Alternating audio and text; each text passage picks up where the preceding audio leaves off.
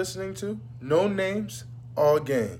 Ladies and gentlemen, welcome back to another edition of No Names All Game. Today is Tuesday, November 29th, and your Nittany Lions are 10 and 2 on the regular season after a 35 16 win over the Michigan State Spartans. A great way to cap the year, finish 10 and 2, put us in a position for a New Year's Six Bowl. We got to be feeling good. My name is Chris Hankin, joined as always by my co host, Pat Colicchio. Pat, the year is over feels like we just started.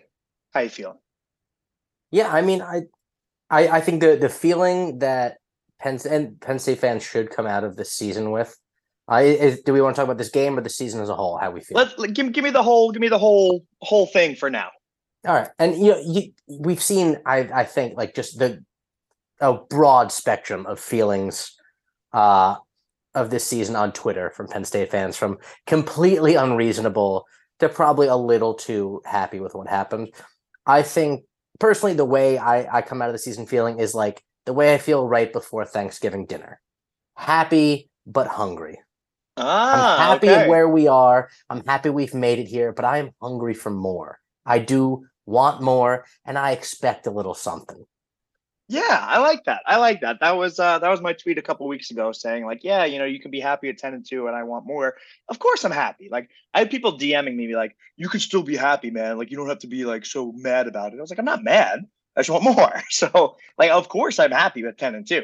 I'm happy with the way that Drew Allar got some snaps. Would I have liked him to get more? Sure, but he got some. He got some playing time. He got some experience, and Clifford won us some games. So, cannot be upset about it. Uh, the regular season is over. We are, uh, you know, heading into conference championship week, and right now it is 6:36 p.m. Eastern uh, on Tuesday, which means the new rankings are coming out in just under a half hour. So we will be giving you a live reaction on this episode. Uh, we'll we'll do a little bit of our predictions right now, and then I will uh, splice in the reactions once they come out. So let's start there with the rankings. We got a lot to talk about in this episode. A lot of news happening over the last day or two. And then, of course, we'll do a full uh, recap of the Michigan State game itself. But let's start with the, the rankings. Last week, you called it. We were going to stay at 11. I thought we were going to jump up to 10. This week, a lot happens. We see three teams ahead of us lose. LSU goes down, Clemson goes down, and Oregon goes down. What do you expect to happen in the rankings overall? Let you know what. Let's start there. Let's let's start with the top. Right? Is there a debate for number one? Let's start there. I th- I don't think it is debate. I think it's Michigan. I don't understand Yeah. how it's not Michigan. They're Yeah. both undefeated. Michigan clearly has the two has the highest quality win by a wide margin in terms of both ranking and margin of victory. Yeah. Um, and they have pretty equivalent second best wins, I would say, with maybe um I think Michigan ended up with a higher margin of victory against Penn State than Georgia did against Tennessee, but they were both Correct. for sure dominant victories. Yeah, and I think that's what it comes down to, right? Michigan ends up with two top 10 wins, uh, Ohio State probably being in the top five still. Uh, and then, you know, Georgia has Tennessee really. So, so I agree. I think this will be interesting though, because this is one of those things that in years past, definitely back in the BCS days, but even in the early days of the playoffs, it's like if you start out number one and you don't lose, normally you don't drop. Like we don't see Yeah. that happen all the time. Um, but I think it's it's funny. You hear people saying like hot take. I think Michigan should be number one. I don't think it's a hot take. like I think everyone kind of agrees. We're just waiting to see Well, apparently not. will pull that trigger. And did you see the AP? Michigan only got like a couple first place votes. Yeah, I, it's hard for me to like respect the AP anymore. Like Well, you, We- you shouldn't. we- There's it's nonsense. Yeah, we use it in the beginning of the season because we have nothing else and we have to talk about something. But like, I, I mean, I don't even like each week. I don't even really retweet where we are anymore. Like, I'll use it for reference sometimes, but like, doesn't really matter that much to me. So, I think Michigan should be number one. It'll be interesting to see if the committee actually does it. So let's go through there. So we got Michigan one, Georgia two, TCU three. We're in agreement there. Um. Yeah. Are you talking about what I think it will be, or what I think it Yeah. should be? Yeah, both. Yes. I think I think that should be. I think I think that's what it will be, and I think that's what it should be. Yeah, three I mean, I undefeated teams. Yeah. I, I think Georgia will be one, but I flip flop. It should be Michigan. Yeah. And then, you know, with Ohio State losing, I think USC jumps into that four spot. Where are you at number four? I think they will as well. Um, I, I've heard arguments for Ohio State should be above USC. There's merit to it. Yeah. Um, Ohio State has Hey- the better win in us. Um, they have, you know, USC's second best win is identical. Uh, USC's best win is identical to Ohio State's second best. Mm. Um, I think USC has more top twenty-five wins though. With I want to say wins over. Did, did they play Washington? No, Uh, but they have so. a win over Oregon State and UCLA. Um, and Notre Dame. So they've got one extra top 25 win. And I would Yeah. say they're close enough that I would give USC the edge with the extra top 25 win and their loss to a obviously a fair fairly inferior team, but not in, you know, as embarrassing fashion as Ohio State's. Right, right, and I and I think with with this one, even if Ohio State stays at four, USC then has a chance to win the Pac-12, and you know they would get in If they via do, they that, would via that. Yeah, 100%. so I, I think I think it doesn't matter too much what happens tonight in four or five, but I think it's obviously USC and Ohio State in some fashion. Uh, and then we get into the thick of it, man. This was this was the conversation we had last week. You get into now, you know, you get into these these couple of teams that are ten and two.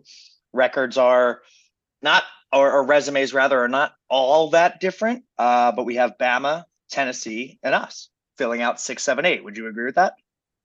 Um, I actually, so I, I tweeted out what if you did a rankings purely based off of resume, that I, I, that's not what I have. Okay, what do you got? Uh, so I've got Tennessee. Let me, let me- Uh-huh. I want to pull up the exact tweet.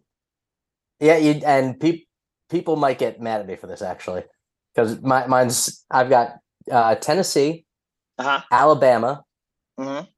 and then Washington. You have Washington ahead of us. Yeah, they have multiple top twenty-five wins. They have the exact same record. They play in a Power Five conference. Okay, who are their who are their losses to? Um, they have losses to I want uh, Arizona State, which is really bad, and a ranked Really bad. UCLA. Yeah, so they, they have one really bad loss, but I I maintain that quality wins are more important than quality losses. It's it's the argument I make for the Big Ten every season until this year as Yeah. to why the U- why the SEC is overrated, and I'm sticking with that. It's not just a convenient argument for the Big Ten.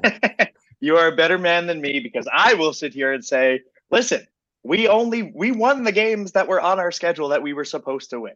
We had an average winning margin, margin of victory of 25 points. We took care of business. It is not our fault that the teams we played are not ranked in the top 25. Not our fault. They're on our schedule. They're in our division. They're in our conference. Can't control that. Again, I understand your I understand your argument. Understand what you're saying. Um, but I think for me, that puts us at the lowest eight. I think Bama, Tennessee are six and seven. I think it probably goes that way. I think Bama is six, Tennessee is seven, and we're at eight. I would be shocked if we're nine. I really don't see Washington. I would be too. us. Washington's not going to jump us. They were already in front of us with this exact. I mean, already behind us with this exact resume. Right. So they're. It's not like they got a marquee win last week and they beat who at the time was a 25th ranked Washington State, who will now be unranked. Yeah. Yeah. Exactly. So, all right. So I think we're both pretty in agree in agreement there. Then, like eight should be our floor. If they want to get crazy, I mean, yes, Tennessee lost Hendon Hooker. They, you know, and they were playing fucking Vanderbilt and they dominated them. So, like, I was hoping that was going to be like a really close game and maybe they would let us jump Tennessee. Um, I don't. There again, there's no reason. Like we we we took care of Michigan State, but there were some there were some moments in there where it was a little close. Um, there's no reason really for them to change their mind on that after this week. So I Yeah, and- think and, I maintain Tennessee. It's absurd that Tennessee is ranked below Alabama. It's again absurd. agreed. makes no there's no justification for it. It's outrageous. Like I if, if I was going to point to one reason why the college football playoff committee should be disbanded, disbanded, I'm pointing at that exact thing. It's so stupid. There's no good rationale for it. Especially with Ole Miss getting beat up this week. Uh, that was one of Bama's good wins. What do you say now, Bama fans? Your best win is Texas? Like, yeah, they're ranked, but Tennessee beat you head to head. I mean, Come on. Alabama and Tennessee have three common opponents: each other Mhm. and LSU. And Tennessee went 3 and 0 in those games, and Alabama went 1 and 2, Yeah. Yeah. including I a mean- head to head. Yeah. Listen, listen, committee. If you if you have some balls, put Penn State at six, Bama and Tennessee at seven and eight. That's right. However, however you see fit. Also, the, the idea of dropping someone in a ranking because a player's hurt is ridiculous. It it should be based solely on resume, unless your resume is so identical that you can't distinguish it. Yeah, I agree. It's just you know, it's one of those things that we're going to talk about because you know, as a as a spurned uh, Penn State fan, I'm going to feel like, oh, if that happened to us and we lost one of our best players, they would hold it against us. Maybe, Probably but it, it doesn't but- work that way in any other sport. Sure, sure. No, that's fair. All right, so I think we're both in agreement here. Um, we won't waste too much time, but uh, like I said, we will splice in the live reactions. That's happening in about 15 minutes. Uh, so you'll hear that shortly. South Carolina all the way up to 19. Wow, good for them. Washington's at 12. Utah at That's low 11. I mean, they have a better record. Uh, It's ridiculous. They have a better record right, than let- Utah. Ladies and gentlemen, we are reacting live right now. South Carolina up to 19. Uh, Pat is very surprised at Washington at 12. They have a better record than Utah. Uh, does Utah have better wins? I don't know. Well, they, they beat USC. Uh, where'd LSU end up? 14. Oh my God. 14. That's a huge drop. They deserve it. That's a mess. Texas Yeah, they A&M do. fucking stinks. Yeah. Oh, this is all going in the episode. I hope you know. So this is this is you're getting live reactions, people. I accidentally put LSU in my top 10, forgetting that they had just lost to A&M. Yeah, come on. I man. put them at 10. That was that was wrong. that was very wrong. Um, all right, give me the top ten. Come on. I'm saying 8 for us. I think I think it's eight. I I I cannot imagine it not being eight. Been quietly pretty good Number 10, Kansas State. Wow. Okay. That's interesting. Well, at least we know we're in the top 10. I, I better not see us at nine. No chance. I'd be surprised. Well, who else? If Kansas State is 10, who else is if left? Kansas State is 10 and Is Clemson- Washington is- and where- Utah are behind us. Where did Clemson get ranked yet? Or are they going to be nine? No, they're not. So it's so they, or Clemson, has to be nine. Clemson has to be nine. Will be Well, eight. do they? They have top 25 wins and we don't, man. They got ugly losses, man. Nine. They have- Clemson. Boom. You go. Boom. Take that. Love that. I mean, eight has to be a New Year's Six bowl. Has to be. Has to be. Um, let's let's round out these this six, seven, eight range, and then we'll talk about the implications. I'm just constantly refreshing Twitter right now. You can just watch it on the ESPN app, you know. Yeah, I could, but it's not the world. It's not the world I live in, Pat. It's not the world I live in. God, they're really making a meal out of these top 10 ones. Uh, people are reporting that it's eight. Eight. Up three Eight. spots. Penn State number eight in the college football playoff rankings. Started great, the baby. year started the year unranked, a top 10 finish. Gotta love that. I yeah, I feel good about it. I feel good about well, it. So hold on. Do you do you consider this to be the last ranking of the year? no, there's one more after after uh championship week. But do you think There's- anything There's two more. is there? Well, the AP does a final ranking. Fuck the AP. We're, Yeah, we're talking right. about we're talking about college football playoff. There's one more after championship week. Yeah, you're right. unless the spoiler makers take down Michigan, uh, I don't think LSU has a chance against Georgia. Even if USC loses, uh, ah, if USC I think if were USC lose, loses, actually Ohio State should be in. oh, 100 percent, uh, absolutely. Um, but I'm saying, would that mean anything for us in our spot? I don't know. USC might still be ahead of us. It would mean that we go to the Rose Bowl. You're damn right it would. Um, but I, as far as like rankings wise, I would still expect us to probably sit at eight. I think they would drop USC from like four to six or Yeah, something. six, yeah. Um, all right, so let's let's talk about the implications. Then we are number eight. Uh, you kind of just said it. The the bowls that we're looking at now, I think we are hundred percent locked into a New Year Six. It's happening. Um, if Mich- let's say Michigan wins the Big Ten championship as we expect them to do, they're playing the seven and five Purdue Boilermakers. Uh, although Purdue has a history to upset, let's say Michigan wins the Big Ten championship and let's say somehow Ohio State sneaks in. Either USC loses, TCU loses in their championship game, something happens where Ohio State sneaks in. We then go to the Rose Bowl. That's pretty cool.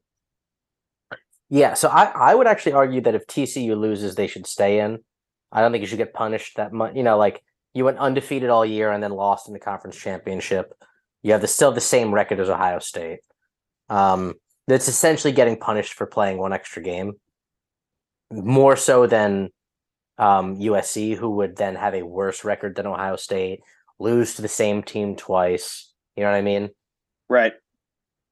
Um, but I mean, yeah, there we're. I, I would say we're looking at either Orange Bowl,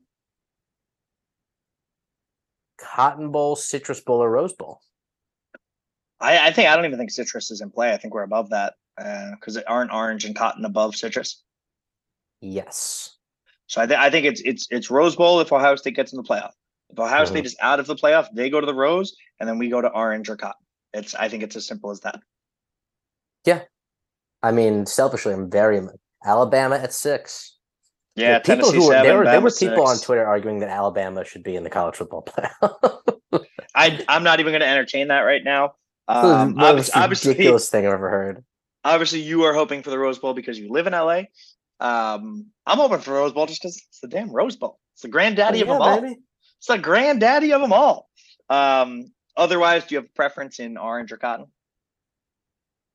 Um, I'd say orange because Cotton's gonna be what a group of five. Ah, yeah, we played what Memphis when we were there a couple years ago. Ohio State in at five, so yeah, USC's in. Yeah, yeah, which we expected. Yeah, but yeah, you never know. Um, yeah, I think I'd prefer Orange Bowl. I think we would play Clemson, right? be fun. Or, or I guess technically the the winner of the ACC championship. So Yeah, probably I- Clemson, but not for sure. We probably should have looked at all the like the the tie-ins to the games before doing this recap. I, to believe it's the the winner of the ACC championship and an invitational. okay. Got it.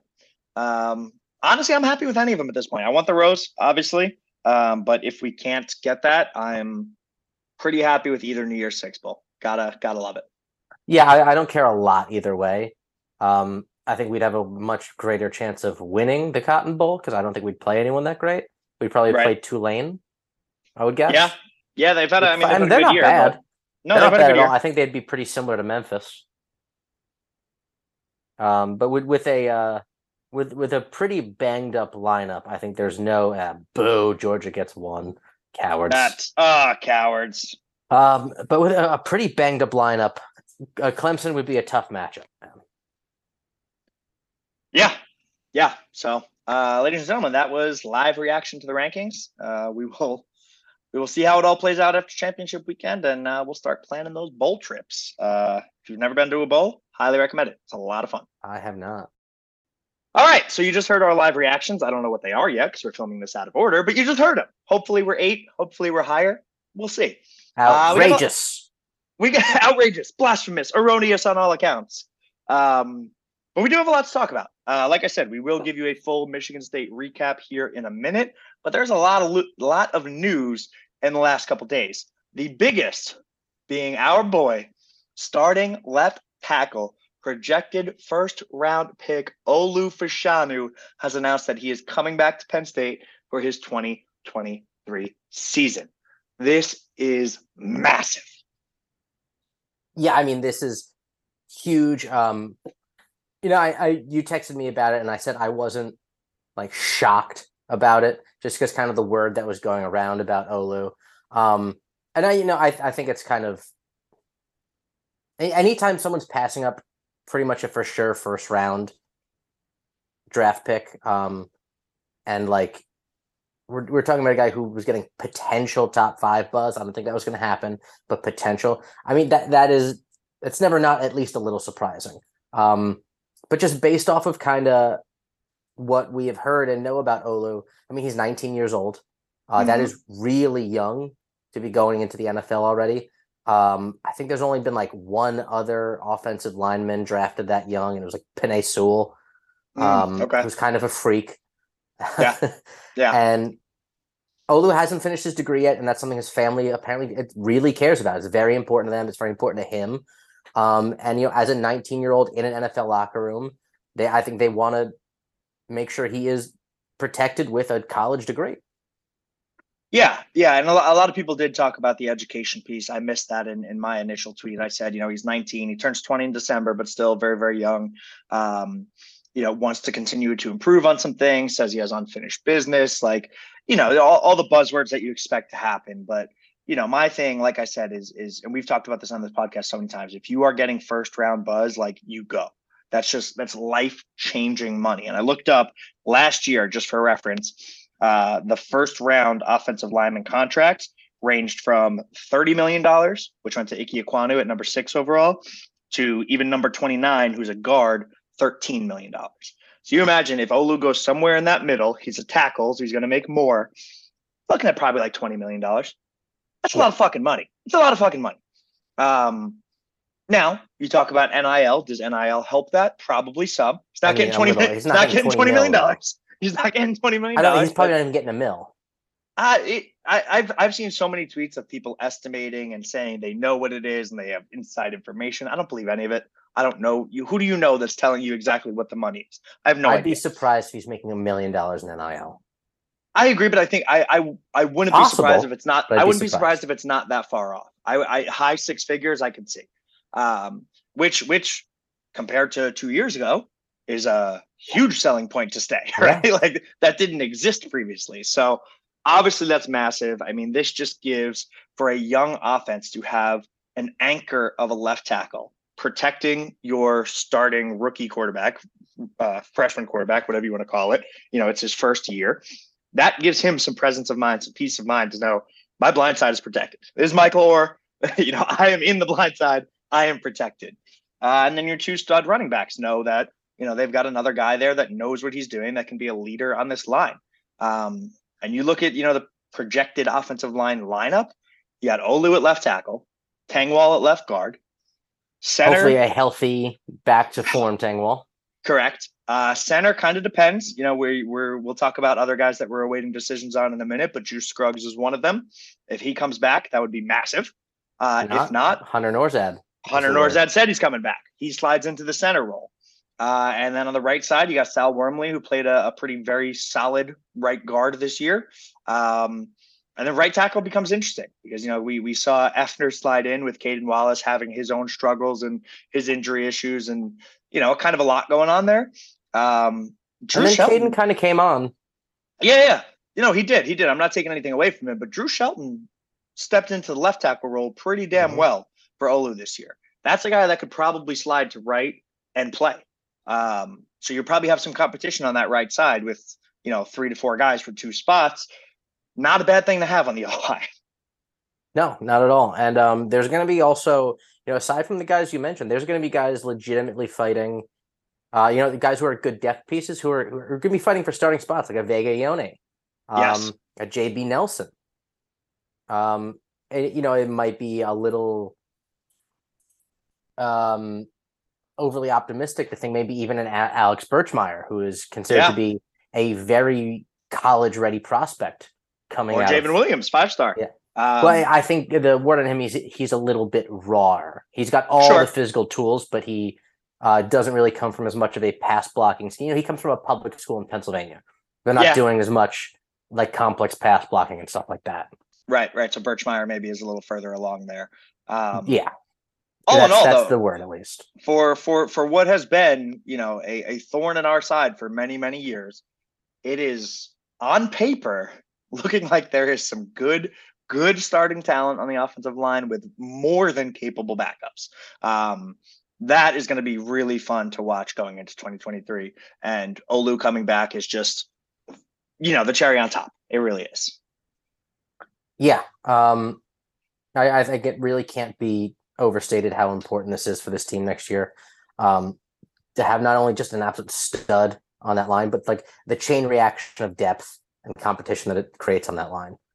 Uh, Yeah. And do you think this this decision's got anything to do with the injury?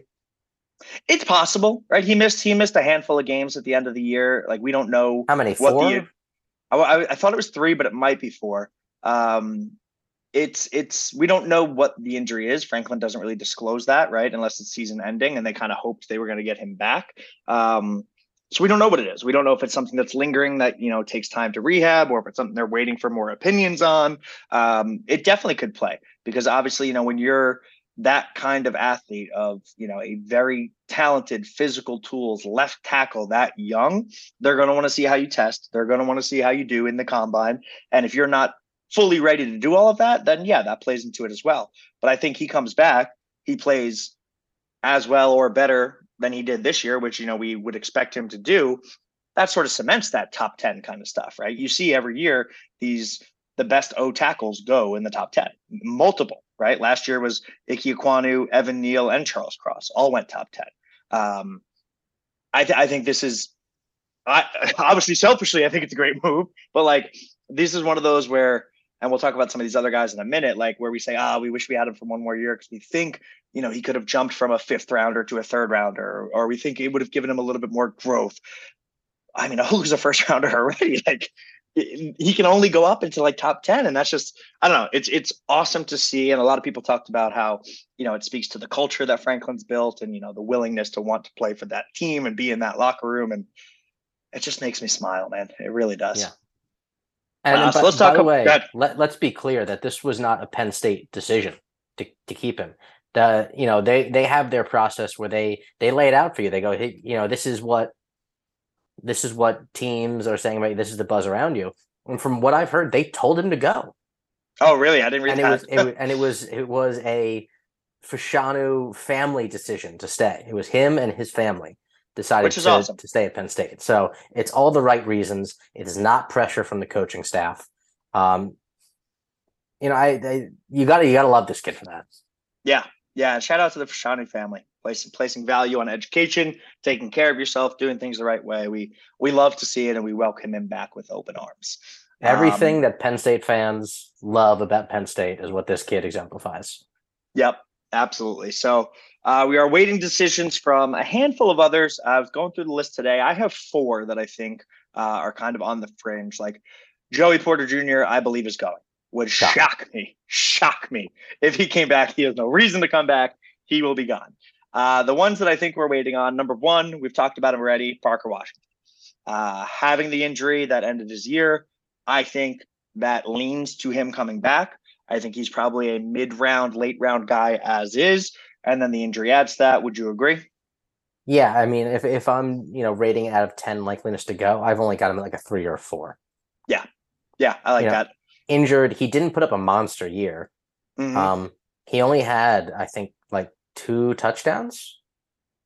Uh, correct. I mean, he was our leading receiver in terms of yards. In yards, um, yeah, and receptions, sure, but like again neither neither one of those were like jaw dropping stats. I mean right. you're, looking at at best a fourth round pick i'd say. Agreed. And i think i think coming back you know having another year fully healthy with drew who you know hopefully can throw the deep ball a little better than what we saw this past couple years giving parker an opportunity uh, to showcase some of his skills i think i think he comes back easily. Yeah. And I, by the nature of whatever his injury is it seems like he probably wouldn't even be able to I, even if he would be able to test at the combine, he'd never be able to prep right in right, time yeah, to it, test well. Yeah, you know when when they announced that he's out for the season, obviously that means it's something a little bit more serious. They knew it's going to take time, whether that means surgery, rehab, we don't know. Um, but I think I think we're in agreement there. He's coming back. Uh, next one is Juice Scruggs. So this one um, for me is is kind of 50-50. Um, he he has had just an incredible story. I mean, comes on as you know a, a highly touted recruit, uh, gets into a car accident in in his freshman year, sophomore year. I, I don't remember exactly when it was. Um, some really serious injuries. Uh, works his way back. Getting back on the field was impressive, and then becomes like a very, very good center, like above average center. Uh, you know, a, a I'm trying to find the word, but like a, a stalwart of our offensive line. Mm-hmm. Um, and and he's in his what fifth year with COVID, I believe. Yeah, I think he's got the extra COVID year left. Yeah, so that's where I'm like 50-50 of like this kid's been through a lot. If he has a chance to go to the NFL and thinks he's a mid-round pick, like do you really want to put your body through another grueling season of, of college football or do you want to take your chance and, and try your best at, at fulfilling that dream uh, where do you land on juice Yeah, I, I, you know, if we're working on the same scale, I'd go like six or seven out of ten that he goes uh, because he is good enough to get drafted. I think for sure. Um, but I don't think there's a lot for him to improve in coming back because you know he's not a physical freak. Uh, you know, he's not one of like you know Olu's a very impressive athlete for an offensive lineman. Uh, Juice Scruggs is a good athlete, but he's not a guy who NFL scouts are drooling over his athleticism. He's a skilled player. He's a good mm-hmm. center. And the other thing is center is not a super premium position. It's not offensive tackle. Uh, yeah. I think only one center got picked in the first round last year, and Linderbaum Tyler was like Linderbaum. an absolute stud, yep. like kind yep. of a you know I wouldn't quite say generational, but like a a guy. Oh, he's, he's up there. Yeah, that you know about coming out as a center. Yeah. Um, so I it, it's not like he can come back, have a good year, and get drafted in the first round in any likelihood. So I would say most likely gone. Yeah, I agree. With with center, there's typically like one guy a year, if that, that you know of in the first round. It was Linderbaum last year, uh, Creed Humphrey a couple years ago. Like they're far and few between. You know, like I said, I was I was listing out that that list of O linemen and their salaries, like mostly tackles, a couple cards sprinkled in. Um, all right, next one, uh, Curtis Jacobs, linebacker, had a very solid year. Is a I don't know if I'd say freak athlete, but he's a damn good athlete. Um, I am very torn on this one. Uh, what do you think about Curtis Jacobs? Yeah, I, I put him in kind of the same territory as Scruggs. I'd say six out of 10, maybe leaning towards a seven, just because he definitely does have the athleticism to the point where teams are going to, they're to draft him. He's not going to go undrafted. Um, mm-hmm. But, you know, he hasn't, he's not, not a guy with first or I would say even second round kind of buzz right now. Um, and if he comes back and actually does have a really big year, he could certainly get into that, at least I would say that second round discussion, which is yeah, a lot of a lot of difference in money. I think right now you're looking more third to fifth. I agree, and I think this this is a conversation I've had in a lot of my different uh, group chats with various different friends, and a lot of people brought up the same comparison. This feels like Brandon Smith 2.0. Brandon Smith last year we thought come back one more year, you could be a first, second rounder. Obviously, the athleticism, the freak, the hard hitting. We kind of saw the writing on the wall and he went. He ends up being a fourth round pick to the Carolina Panthers. He's done okay this year. And maybe that's stretching it. He's played in like four or five games, his seven tackles on the season. Like he's not really making an impact. Now, that's not to say he won't have a great career, right? He can go on and do amazing things. But on the other side, Imagine he came back and we're looking at a linebacking corps of Brandon Smith's, this year's version of Curtis Jacobs, Abdul Carter's emerging, Kobe King, like that. I mean, that just the talent around you elevates each other. So, like, I, again, selfishly, I, I want them all to come back. But, like, for me, seeing a full year of Curtis Jacobs with Abdul Carter and the other emerging linebackers, like, I feel like he can just really cement himself in that next territory, that next tier, like you mentioned. I think getting into that second round is is is just so much better in terms of like the trajectory of your career. Like we've seen so many guys that go early, go in the fourth or fifth round, and then kind of filter out after a couple years. Don't get to that second contract. Uh, I hope Brandon Smith does. I hope everyone does. But I think I think personally, I think it would really benefit Curtis Jacob to come back for one more year. Yeah, um, you know, it is betting on himself a little bit to come back too, though, because he of course. has to have a big year. Of course, he, he, he even if he just has the same year, that could actually hurt his draft stock. Sure, because you're, you're getting like, oh, another oh, year progress. at the same position, and you didn't see anything, any big leap. Yeah, it wouldn't hurt it fair. a lot, but it could go from a third round to a fifth round. Yeah, uh, or or if there's some guy who emerges next year, that guy could just jump him, right? Like, yeah, I, I get that. Um, I think he leaves, but I am not. I'm not really surprised if he comes back, you know? Yeah, I do too. I, I will be super happy if he comes back. That's when I, I would I would be surprised if he came back and I would be very, very happy. Um, and then the last one I have on this list, uh, and then time travel alert, uh, rankings are about to drop. Um, last one I have this list, Brenton Strange. Um, had a damn good year. Uh, I believe he has one more year of eligibility as well. Um, I don't know, man. I, I, I don't have a read on this. Like tight end room is is is fairly crowded, right? You got Theo Johnson, you got Tyler Warren, you got Jerry Cross uh, from from the freshman class. Um, I think Brenton cemented himself kind of as tight end one, but you know we saw Theo come on towards the end of the year. We saw Tyler Warren get involved in different type, types of packages. So um, this is one where I think do you say you know I I I had my good enough year where I showed teams what I'm capable of. Right, the stats aren't going to pop maybe as some of the other tight ends in this class because they are the guy on their team and he's you know one of three. Um, if if I'm betting, I think he probably goes. And I think he's probably a mid round pick. He showed he can be a great pass catcher. He showed he can block. I, I think he goes, and, and I wouldn't I wouldn't be super mad about it. Yeah, like if if Curtis Jacobs is like a six, le- maybe leaning into a seven out of ten, I I put Brent Strange at like a five, maybe leaning into a six. Um, yeah. Okay. Because he he doesn't have those eye popping stats that are going to get him an early round pick. Um, but he definitely has the athleticism and ability. Uh, he's pretty well rounded. He can block well enough to be a guy who actually plays. You know, gets a lot of snaps in the NFL. Um, I think the big thing working against him coming back is like he most likely isn't going to put up the eye popping stats next year either because he's still going to be splitting time with two other guys who are only going to be getting better. Um, right. And despite not having a ton of yards, I mean, he caught like seven touchdowns, which is a lot for a college tight end. Yeah, I, th- I don't know if he had quite that many. I think he had a five, maybe. Um, either way, either way, he he had a very good year. I, I think this was you know, after after last season where we didn't really see the numbers we won from our tight end group, the whole group elevated themselves this season. Um, and I think I think in the same vein of like, you know, could Curtis have a better year? Would he have the same year? Like I I don't know You're if right, I see Brent, five touchdowns. Five touchdowns. I don't know if I see Brenton having like a significantly better year if he comes back. I would love to have him. He's a re- very reliable target. It would be great to have him. I don't really see it happening. Yeah, it's just, eh, maybe.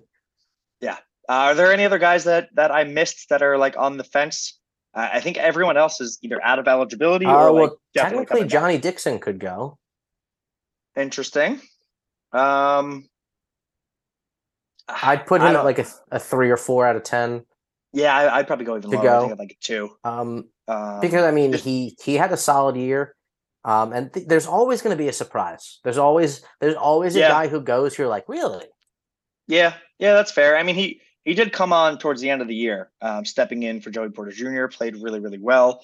Um, I just think like he could be a starter next year, right? It could be him and Kalen King, right? Like, yes, there's a bunch of other guys on that team, but like he could cement himself in and I, I I've said that probably six times on this episode. I apologize to everyone listening. I say the same shit over and over again. He could cement himself in that next tier of rounds. So I don't know. We'll see. Yeah, um, those are the guys that we're going to be keeping our eyes on. Round right now, like yeah, a topping out at fifth. Yeah, yeah, exactly. So um, I have notifications on for all of those guys on Twitter. I will be keeping my eye on. We will share the news as soon as we get them. Um, all right, on to the next topic. All right, next up, uh, transfer portal. It is transfer portal season. Uh, there has been an expected exodus all across the country, uh, particularly Texas A&M. We'll talk about uh, one player from there in a minute. Um, hilarious. Uh, people, Texas A&M players were liking a tweet that said, uh, Texas A&M players really got the bag and then said, "All right, I'm going to go where I really want to go." so that was pretty funny. Uh, but you're seeing a lot of schools, a lot of quarterbacks getting in the portal, uh, and that leads us to one of our own, our first, our only in the portal so far that I've seen, uh, Christian Veilleux, quarterback, uh, Canadian quarterback. Um, it hurts, man. It, it hurts because I liked him. I think he's a good kid. He gave us that Rutgers game memory that was just an electric performance. Um, granted, it or it it it birthed one of the greatest photos I've ever seen, where he's like jumping in the air, giving the peace sign to the defender. Uh, fantastic. Um, but it's it, it's pretty expected, right? Drew is is the heir apparent. Um, Christian doesn't want to back up; he wants the chance to start, so he is taking his talents elsewhere. Um, thoughts on Christian Veilleux? Yeah, I mean, not surprising, and it's one of those things that like it might not affect the team at all um, in terms of performance, but it also might, man. I mean, not having a backup quarterback with any experience is scary. We saw it happen. Yeah, Wasn't and not even not even not having a backup with no experience. I mean, he's he's more of a veteran guy on the team, right? Cliff leaves, having someone that Drew can like ask questions to, someone who's been around a, lot little bit youth in longer. that room now. That's that's valuable. So this this is this is I think a bigger loss than we'll expect. Um, but that I mean, leaves. Are Drew and Bo going to now be the oldest quarterbacks in the room as true sophomores? Correct. So as as scholarship scholarship quarterbacks, that will leave Drew Allar, Bo Pribula, Pribula, I still don't know how to say his last name, and Jackson Smolik, who is coming in as a as a freshman. I believe he's enrolling early, so he'll be in in January. Um, but that leaves those three. So uh, we have a question. Uh, we have a Twitter question from John Clark. Shout out John Clark. Said, "Who do you think is QB two, Bo or Smolik?" Too early to say. I way too. I mean, it, it's it's Bo because he has an extra year and he should be further ahead. But who knows? Who knows, right? You never know what's going to happen until they get on campus. Um, both these guys ranked very similar coming in. Uh, Drew, Drew, or I'm sorry, not Drew. Bo slightly higher than Jackson. Uh, both three stars. Uh, Jackson Smolik is like an 87. Uh, Bo was like an 88. Uh, but they're both in like the 20 to 30 range in quarterback rankings of their respective class. So I don't know. I would say Bo just because he has a full extra year of experience. But I think the bigger storyline here is you got to go get a quarterback in the portal. You have to get someone who has playing experience, who is probably a little bit more comfortable being a backup, you know, someone who, who maybe knows they don't have an NFL future, but wants to play on a better team, wants to get some, you know, real Big Ten Power Five experience, maybe someone from a lesser conference that, you know, is just is looking to experience that before their playing days are over and they head into, you know, the real world or the coaching world or the broadcast world or whatever it is. Um, I think that becomes a necessity. Yeah, there's. I don't think there's a lot of those guys available though. Quarterbacks who are looking to come in to be depth pieces, I think, are very few and far between. True. Yeah, yeah. I'm not. I'm not saying you're going to find like a, you know, a, a, needle in the haystack or a gem, rather. Um, but I think there there's someone out there with playing experience who would like to be part of the Penn State family, who would like to be part of the Penn State brand, right? Like just having that experience over, say, a group of five or you know a lesser school. If if, if it's even, right? If they're a backup somewhere and they're going to be a backup at Penn State instead, I think maybe someone makes that jump. Um, but yeah, our, our quarterback room as far as scholarship quarterbacks is true sophomores, Drew and Bo, true freshman, Jackson Smolik. It's a little scary. Yeah, this also kind of eliminates the possibility of redshirting Bo and giving him an extra year. Yeah, you have Drew. to. Have, he has to be ready to be QB two yeah. in case anything happens. Knocked on wood. Um, yeah, and that and that that I mean that goes into how you approach the offseason too, right? Like you have to make sure he's getting enough reps to be comfortable with QB2, but you've also got your star of the future that while he got a lot of reps this year, you you need to get him into superstar territory as soon as you can. So it's it's a delicate balance that, you know, Franklin, Yurcich and, and that offensive staff are gonna have their hands full with. Absolutely. Uh, but the transfer portal uh, taketh, it also giveth. There are many familiar faces in the transfer portal. Former Penn State commits, former Penn State targets. Uh, two of the biggest ones, Dont'e Thornton, wide receiver, who was our first commit uh, back in, I don't know, 21? two, three years ago. So I think it was 2021. Uh, he was our first commit, ended up flipping to Oregon. Uh, he's been there for two years. Um, not a ton of stats. Uh, Productive, as, but not overwhelming. Yeah, yeah, three touchdowns, couple hundred yards, couple of nice flashy plays. Um, this is just one of those like, come on home, brother. Like it, it was meant to be. Come on home. Let's do this thing right. For some reason in my head, since he was a prospect, I had in my head like he was a smaller slot guy. He's six foot five, 200 pounds. He's fast I did, too. I did not know this. He's a big, fast receiver. Could you imagine having a big target like that for Drew to just throw bombs to? pair yeah, with Parker Washington and Keandre Lambert Smith. Ooh, I, I, think he's very much what the the team is missing in terms of a stretch the field. Yeah, receiver. Yeah, because you look at the receivers next year, and I think people, a lot of people on Twitter talk about this too. How you know you want to add a receiver to uh, to this room via transfer portal. We have a lot of talent, right? You got probably Parker coming back. You got Keandre Lambert Smith. Um, you know, you've got uh, Trey Wallace, you've got Omari Evans, you've got Kaden Saunders, you've got Liam Clifford, you've got a lot of these guys who have gotten experience this year. Um, but do you have that over the top game changer? Maybe, right? Maybe one of those guys becomes that. Is Dont'e Thornton that? I don't know. But if you have a chance to add someone who could be, you take it. Um, and that's not a knock on any of our receivers. That's just this is the game now. You you have He's got a different skill set than the guys we have Yeah. in the room. and he's got a different build. I mean, that's just that's the truth. We don't have a six foot five receiver on the team, so you take the chance. Um, and then the other one, familiar face, Elijah Jeudy, um, uh, defensive edge rusher, I think, maybe D tackle now. Um, from the Philly area, was a big time Penn State prospect back in the day. Uh, ended up going to Texas A&M. He is in the portal now too, so that's one to keep an eye on. Also, another um, Texas A&M possible get in the portal. I believe defensive end, brother of Daniel Harris, who just Yes. opened his commitment from Georgia. His brother has entered the portal from Texas A&M. Oh, So family, family package. Bring them both, baby. we'll see. And I believe he was a Penn State target as well. Yeah, yeah. That good catch. I forgot about that one. Um, Um, also saw I forget his name, but a offensive tackle from Boston College. Love that. Troutwine, with uh, Phil, Troutwine. Troutwine like roots. six six, three hundred pounds. I'll always take that. Yeah. Always.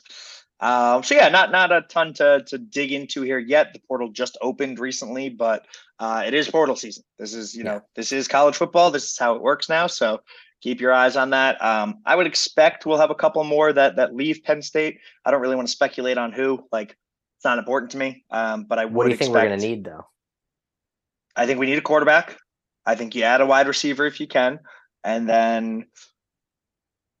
I mean, it's. I think it's more so at this point. Like you just take talented players if you can get them. Like I feel good about our team overall. Like maybe running back depth. Like Keyvone says say, he's yeah, I think you need running back depth. Maybe you know Keyvone says he's coming back. We'll have a freshman coming in. Um, A freshman who's coming off a season-ending ACL surgery. Well, yeah, I forgot about that. Uh, um, so yeah, I think a running back uh, makes a lot of sense. Um, but yeah, I, th- I think for for me, it's not so much like we need to go find start plug and play guys. I think it's we need to find talented kids who can make this roster better overall and see how it develops. Right, like Mitchell Tinsley. Did we think we needed a wide receiver? Like, kinda. Like in my head, I was like, oh, we have so many talented young kids. Like, it's fine. He was a great piece, right? Yeah, we needed him. Great piece. We ended up needing him. Yeah, that's what I'm saying. So like I I think it's those areas where like you find kids who have talent who who want to play on a bigger stage, who want to play in the Big 10, competing for Big 10 championships and and you give them a shot. Um, so I'm excited to see what I'm excited to see what the staff does because they've shown over the last couple of years, Arnold Ebiketie, Johnny Dixon, Chop Robinson, like we've had some impact guys, and I think we'll get more this year. Yeah, I, I think one thing, one area we do have to look at, I think a lot of fans have pointed out is defensive tackle. Um, Mm. You know, I, I've been kind of, you, you watch what Michigan just did to Ohio State at the end of that game, and you go, man, we got to get some big bodies in the middle there if we want to compete with that team. Yeah, yeah, that's fair. PJ Mustipher is gone. I think Coziah Izzard steps in as as probably the de Had facto a great leader. game. Great game. Um, great game. I think he steps in, you know, as kind of the experienced guy in there. And then there's a handful of others that, you know, we've seen we've seen play in spurts, we've seen have flashes, but you know, you never know how they're gonna pan out. So yeah, I could see that happening as well. Um, all right. Uh, you ready to get to this game? Uh, all Big I- Ten awards came out today. I was going to talk about that a little bit. I don't really care that much. Do you? No, never have, never will. Yeah, cool. Let's move on. You can see them on Twitter if you want. Not really crazy. I'm ready to get into the game. What else you got? I mean, I, I'm ready to get into the game as well. All right, let's do it. Um, I think we are going to have a lot of same awards this week. As I was writing them down, I was like, this sounds like a Pat Award. Ooh, this sounds like a Pat Award. Um, so I'm interested to see what we have. Uh, but like I said at the top of the show, Penn State wins 35 16. Uh, there were a couple of moments that had us scared, holding our breaths, giving us flashbacks of the Michigan State games of years past. Uh, but this team took care of business as they needed to to finish the season 10 and 2. We will start, as always, with our Lion Award, the MVP of the game. Pat, who is your Lion this week? I'm going with uh Kalen King, man. Ooh, Um, okay. Yeah, I thought he he had you know four tackles, a tackle for loss, and those are the least you know those are the most underwhelming stats he had. I believe he had four pass breakups and an, and and an interception, a game Yeah. sealing interception, man. Um, you know he was they were kind of trying to pick on him out there, and he was playing great. You know th- those receivers were good too. They they were guys who could just go up and make plays when they were covered, but he was all over them.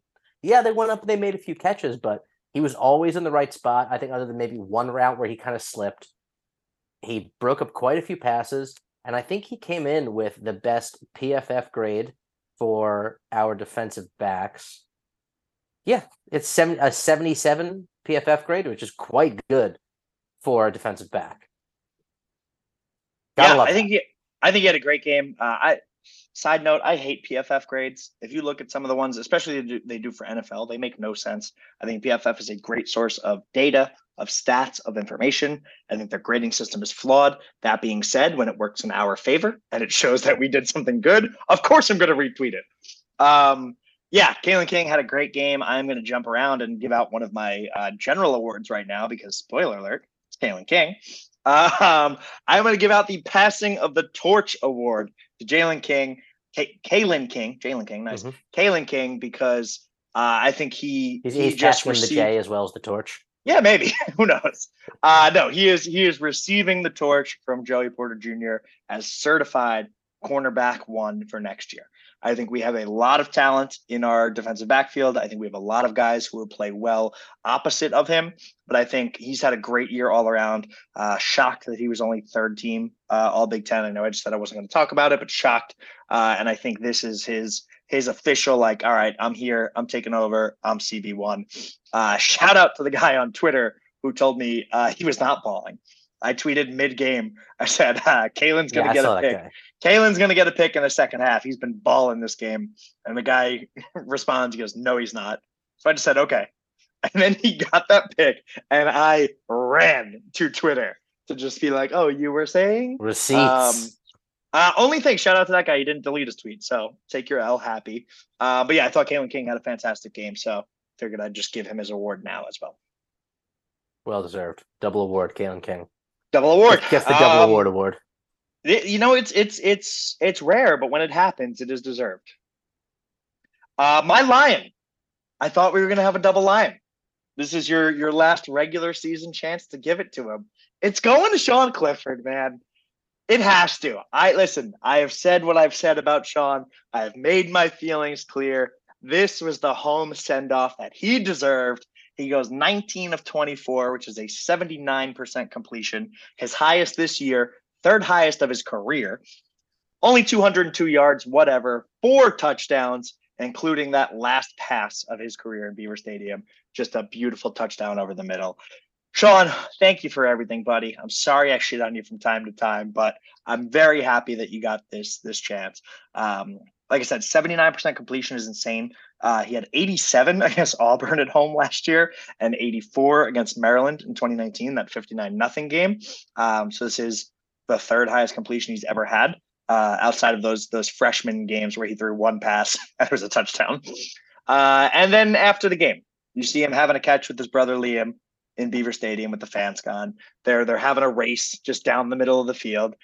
Yeah, the, why am I crying in the club right now? Like the tears are happening, man. The nostalgia. You get those those graduation glasses of like, man, I am gonna miss you a little bit. So I thought it was gonna be a double line. I thought you were gonna do it, but uh, I, I'm happy I did, and I hope I made you proud there. After being a Sean Clifford truther for for many years, I knew it would mean more to him that you gave it to him. Yeah, I, I didn't I didn't want to take that from you. Uh, Very and. You know, there was a fitting send off for the most accurate quarterback in Penn State history. This is true. This is true. He does he does finish with the highest completion percentage of any Penn State quarterback who has more than like 20 pass attempts or whatever. There's a couple Mhm. guys that, you know, we're not we're not actual quarterbacks or did not have actual stints, but yeah, you can't you can't take that from him. So I wish him the best in his future. Um I think he plays the bowl game, right? Yeah, he's already said he will. Yeah, I'm saying as far as like he starts, like uh, James Franklin will start him, right? Of course. Yes. Listen, I listen. I, I'm not saying it. I've seen people on Twitter saying give Drew the bowl game. I don't. I've I've seen a lot of people on Twitter say a lot of things. Yeah, very, very true. So we do have one more game of Sean Clifford, but in his final Beaver Stadium game, Sean, you are my line. All right, let's move on to general awards. I've given out one already, but Pat, what is your first general award? The very prestigious Stepping Stone Award. Oh, okay, the Stepping Stone Award. Stepping Stone. Uh, who took a step this game? Is it Coziah Izzard? He did, but that's not who I'm thinking of. Okay, who do you got?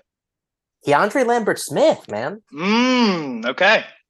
I mean, he was our leading receiver with five receptions, 83 yards, uh, technically two touchdowns, caught one, threw a, a dime of a touchdown. Dime. Dime. Love to see it. But most importantly, you know, he did what he hadn't done throughout his career. Uh, he was consistent throughout the game. He put up multiple receptions and he fought for the ball. He, he played a physical game. He made contested catches.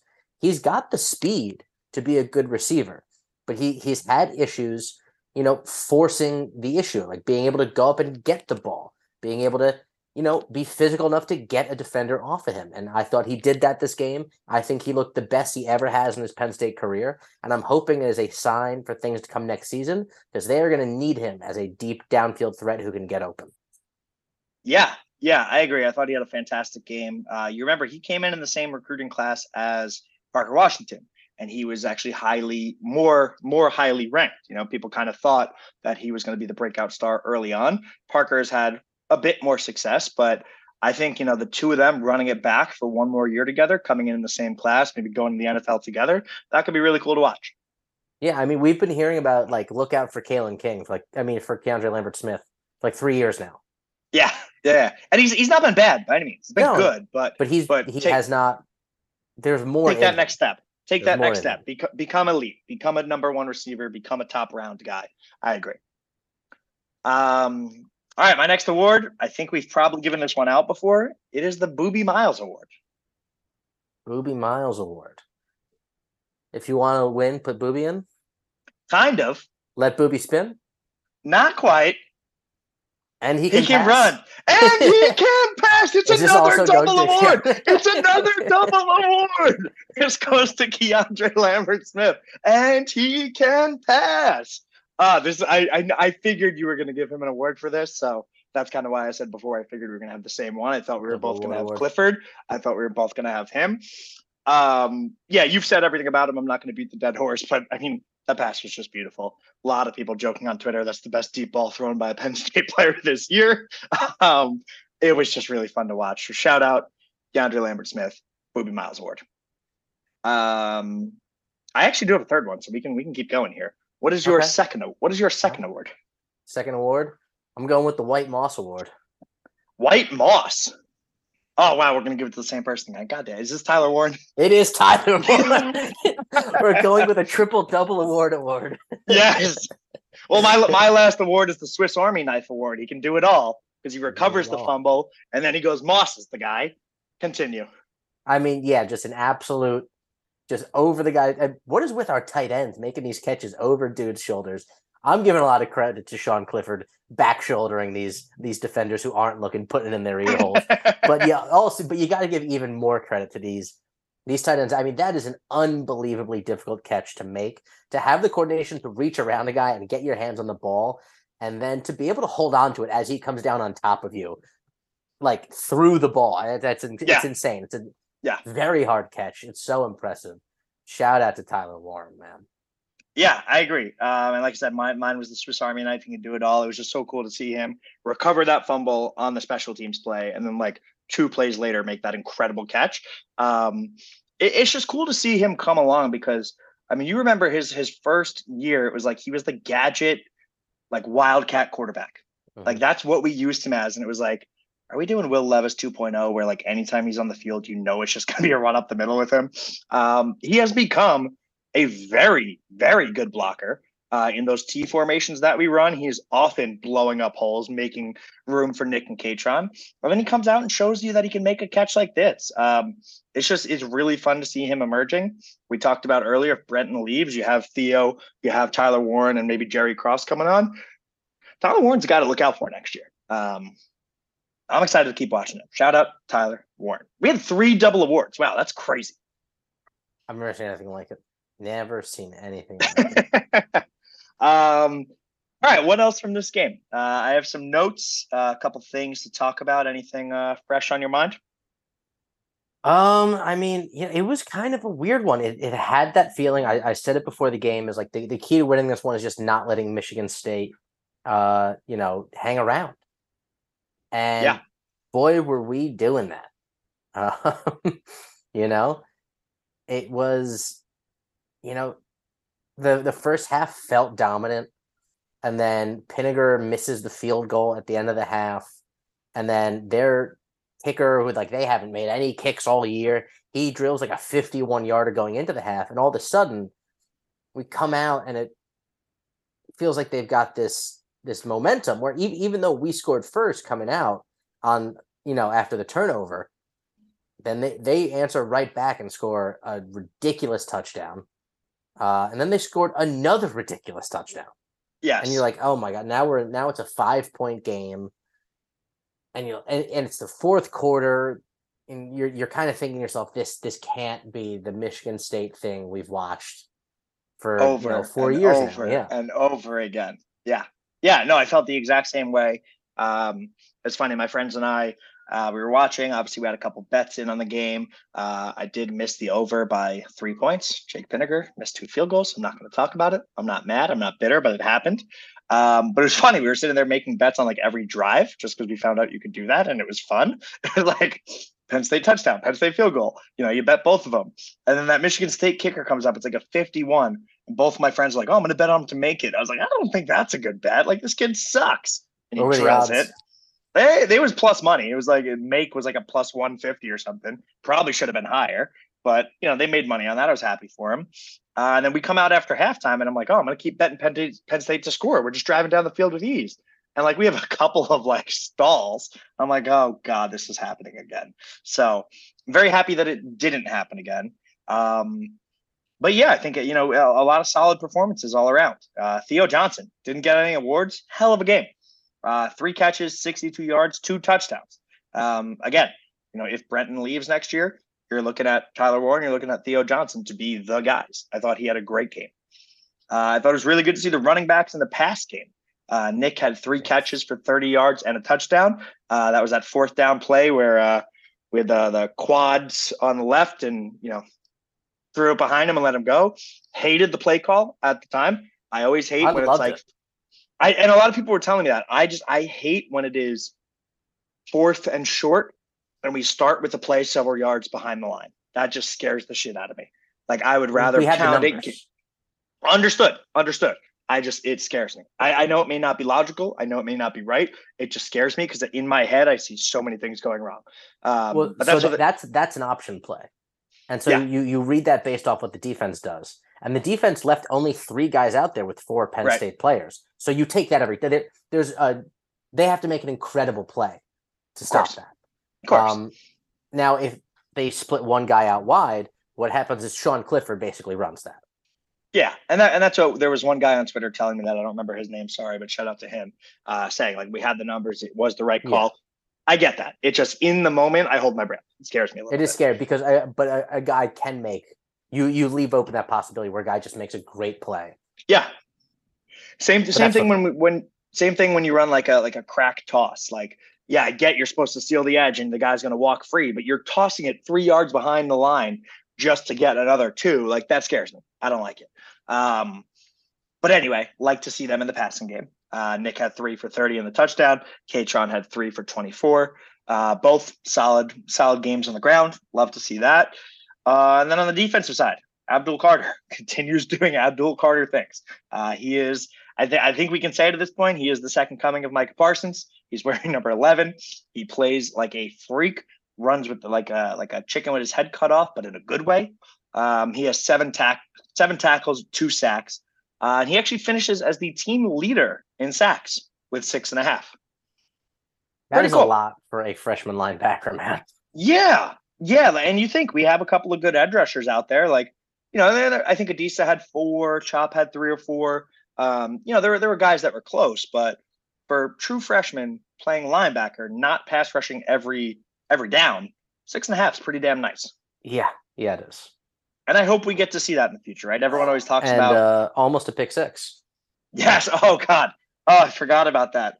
Uh, Nick Tarburton, right? Uh, So hold on. In Nick's defense, yeah, he gave him the opportunity to get that pick six first. sure, sure. If he if Nick Tarburton doesn't bat that pass, Abdul Carter doesn't get that chance to make that. And it, at least it looked like to me that he was stopping himself from running into him, so he had to put his hands out, Ah, and because he kind of grabbed his arm, right, right? right. is what it looked like. That's what it looked he- like. Yeah, If he didn't do that, he was just going to run into him.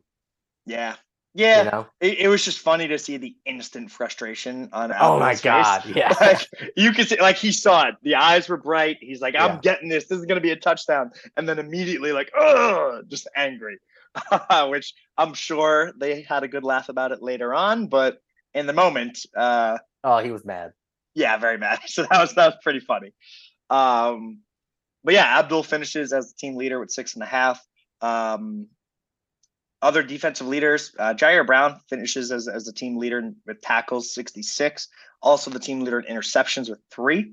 Uh, and then passes defended or pass breakups or however you want to call it uh, is Kalen King. ESPN listed 15. Uh, multiple people on Twitter told me that's actually 18. Uh, either way, that's insane. That's that's more than one a game. That's awesome. Just awesome. Um, so yeah, this was a fun game. Um, I don't really have a whole lot else to talk about. Uh, it was great to see Yurcich open some things up with that trick play. Um, great to see young guys doing what they're doing, and I think we head into bowl season feeling good about this team. Yeah, you know they um for as much as I think the knock on Penn State offensively is consistency, scored a touchdown in every quarter of this game. Can't hit Yeah. that. Seven, Yeah. seven, seven, 14. You scored a touchdown every quarter and you closed out. Well, I'll take that.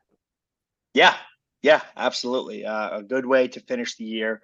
Uh, a good way to overcome, you know, the demon that has been Michigan State. Um, and and like we said, Tied the up top, the you know- historical series too. yes, yes, tied up. What is it? 18, 18 and one now. Yep. Um, so we will we will take that lead back next year uh, when we go to East Lansing. I'm sure. Which will Um, not only give us a chance to take the historic lead, but I think will give James Franklin a chance to even his series with Michigan State. Ah, nice, nice. Which is big when you talk about his his record against Big Ten East rivals. Mhm. Um, oh, one more thing. Sorry, cannot believe I haven't said it in this episode.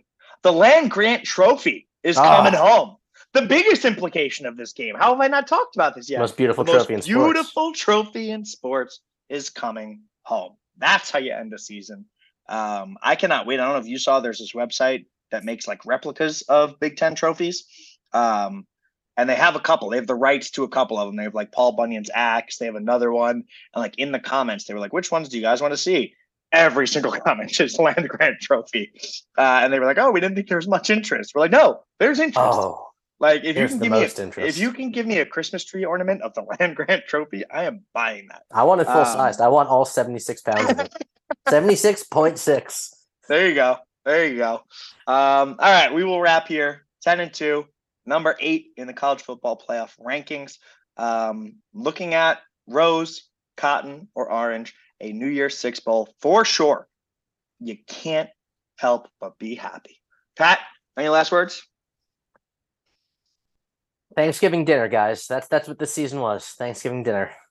Yeah, it's been a fun season though, Pat. Thank you as always for uh for keeping me keeping me on track in these podcasts. I, I run my mouth a lot. I talk about a lot. we recorded things. on the night we were supposed to.